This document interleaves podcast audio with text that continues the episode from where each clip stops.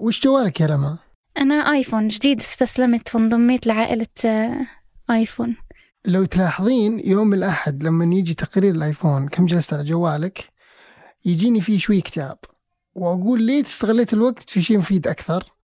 خصوصا اللي يزعجني إن عقولنا مصممة إنها ما تعمل أو تعطيك شكل أفضل إلا لما تجلس وقت طويل بدون أي تشتت. فلما الجوال يكون جنبك ما بتقدر توصل للمرحلة هذه. وهذا أكثر شيء ضايقني. هذا بودكاست الفجر من ثمانية. بودكاست فجر كل يوم. بنسرد لكم في سياق الأخبار اللي بتهمكم. معكم أنا لما رباح. وأنا تركي القحطان. خبرنا الأول اليوم عن وصول سيارات تسلا للقيادة الذاتية الكاملة. والخبر الثاني عن أكبر جمعة سوداء في التاريخ.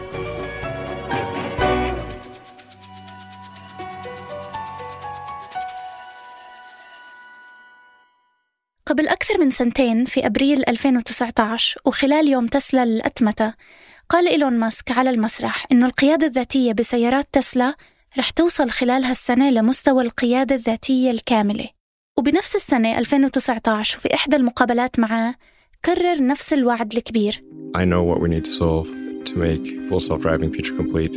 I'm certain that we will get this done this year. ومع إنها سيارات تسلا وقتها كانت بتقود نفسها فعلا إلا إنه تصنيفها كان اثنين من خمسة فقط في تصنيف السيارات ذاتية القيادة وبتحتاج لمشاركة السائق وانتباهه وهذا اللي منعها من إنها تكون سيارة بقيادة ذاتية كاملة. ورغم وعد ماسك من سنتين استمرت سيارات تسلا بنفس التصنيف بدون تغيير اللي هو اثنين من خمسة. لحد هذا الأسبوع أعلن إيلون ماسك في حسابه على تويتر إنه القيادة الذاتية الكاملة وصلت لسيارات تسلا في أمريكا الشمالية. طبعا لو ملاكها اشتروا هاي الميزة ب 15 ألف دولار وقت ما اشتروا السيارة. وحسب تسلا السبب الرئيسي في هالتأخير هو صعوبة إقناع الحكومات واللي بيترددوا المشرعين فيها بالسماح للسيارات إنها تقود نفسها بشكل كامل. وكمان لأنه باقي شركات السيارات صعب عليهم ينافسوا تسلا ويتجاوزوا قدرات سياراتها بالقيادة الذاتية. وبالذات الشركات الألمانية مثل مرسيدس وأودي اللي بيعتبروا من أكبر الشركات العالمية من حيث الاستثمار بالتقنية.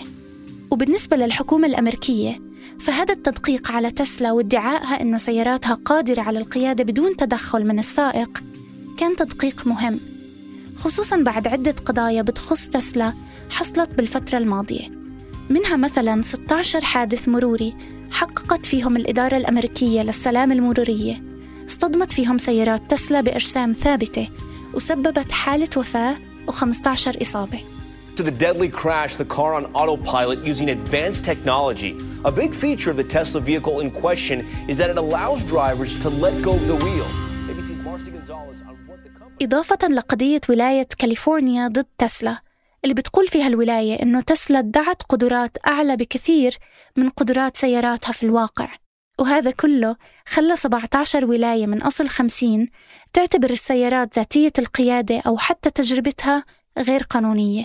ويمكن من أكبر التحديات اللي بتواجه شركات السيارات الذاتية هي معضلة العربة اللي بتقول إنه ماذا لو السيارة ذاتية القيادة أمامها خمس أشخاص بيعترضوا طريقها؟ رح تكون أمام خيارين.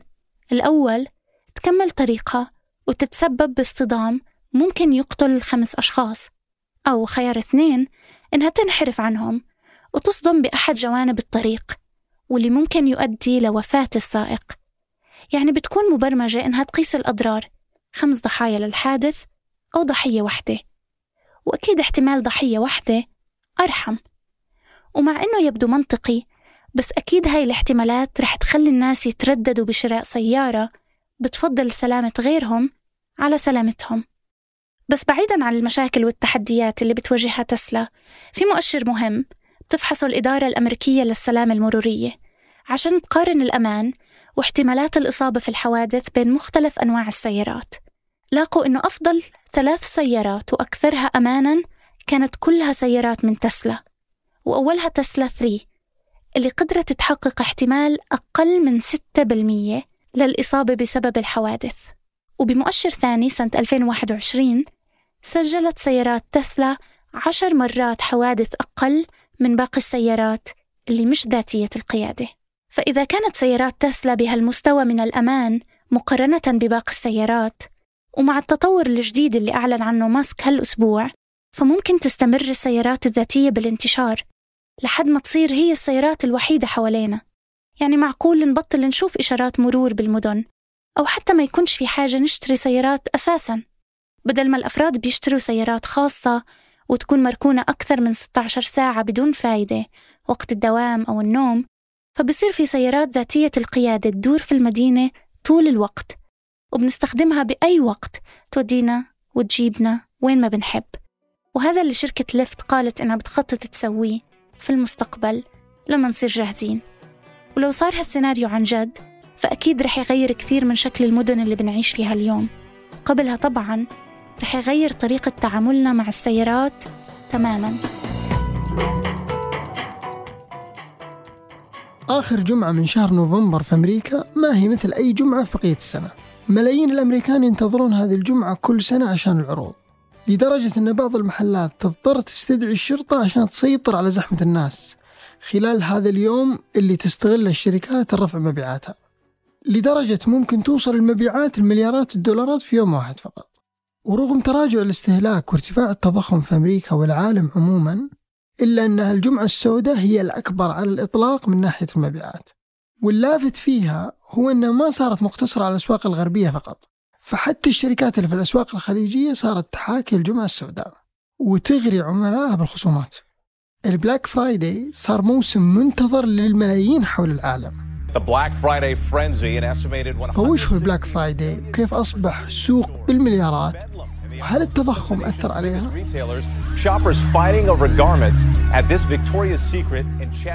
فكرة ال Black Friday بدأت في أمريكا من أكثر من 70 سنة وصارت متداولة في أكثر من دولة.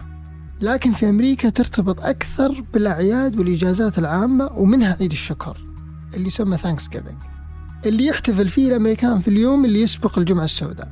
ومع مرور الوقت صارت الجمعة السوداء بداية موسم التسوق اللي يسبق عيد الكريسماس بشهر تقريبا واللي أيضا تزيد فيه المبيعات مع إقبال العائلات على شراء الهدايا.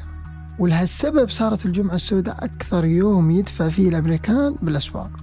اللافت والغريب في فكرة الجمعة السوداء هو اسمها الغريب اللي حير الأمريكان وغير الأمريكان خصوصا أن اللون الأسود مرتبط عند الناس بالحزن.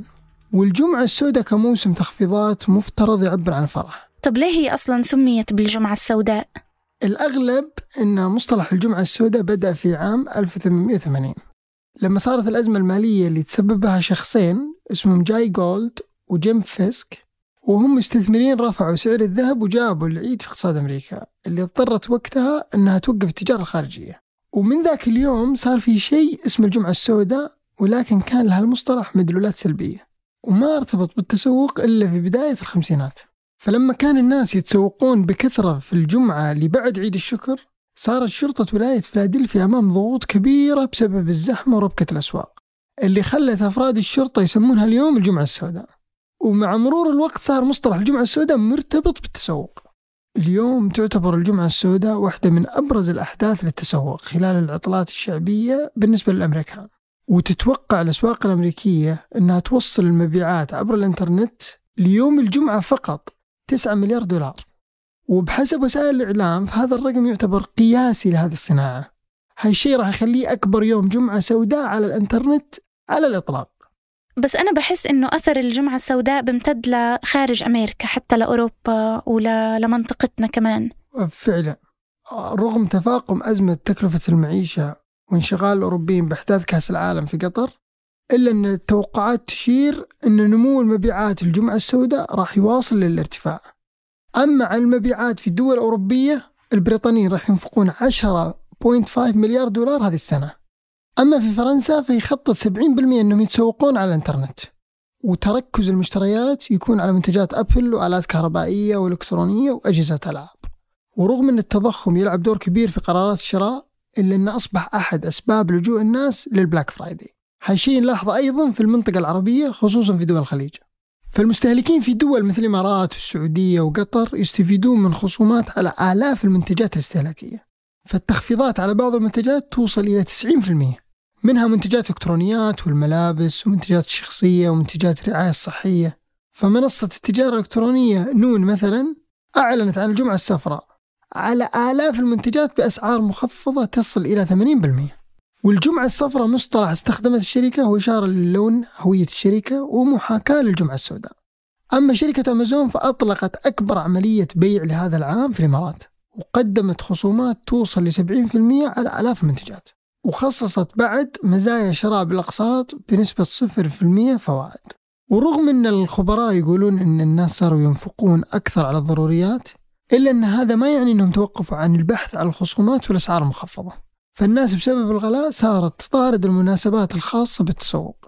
فبعد سنتين من معاناة الناس من تداعيات كورونا والقيود على الأسواق صار الكثير من المستهلكين يعتبر الجمعة السوداء هالسنة بمثابة عودة للحياة الطبيعية. وهالشيء يخلي الجمعة السوداء واحدة من أهم المناسبات للمستهلكين وتجار التجزئة اللي يحاولون دائما أنهم يعوضون خسائرهم. خصوصا بسبب الركود اللي شهدته الأسواق السنوات الماضية. وقبل ما ننهي الحلقة هاي أخبار على السريع. في الخبر الأول نجاح التدخل الجراحي الثاني للاعب ياسر الشهراني في مدينة الملك عبد العزيز الطبية بالحرس الوطني في الرياض. وفي الخبر الثاني شركة تويتر فقدت 50 معلن من أقوى 100 معلن عندها بعد ما مسك إيلون ماسك الشركة.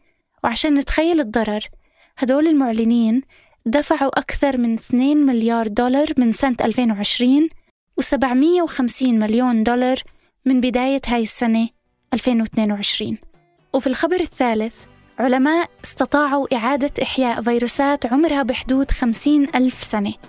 وبعض الباحثين بيقولوا إنه هاي الفيروسات ممكن تخلق وباء جديد.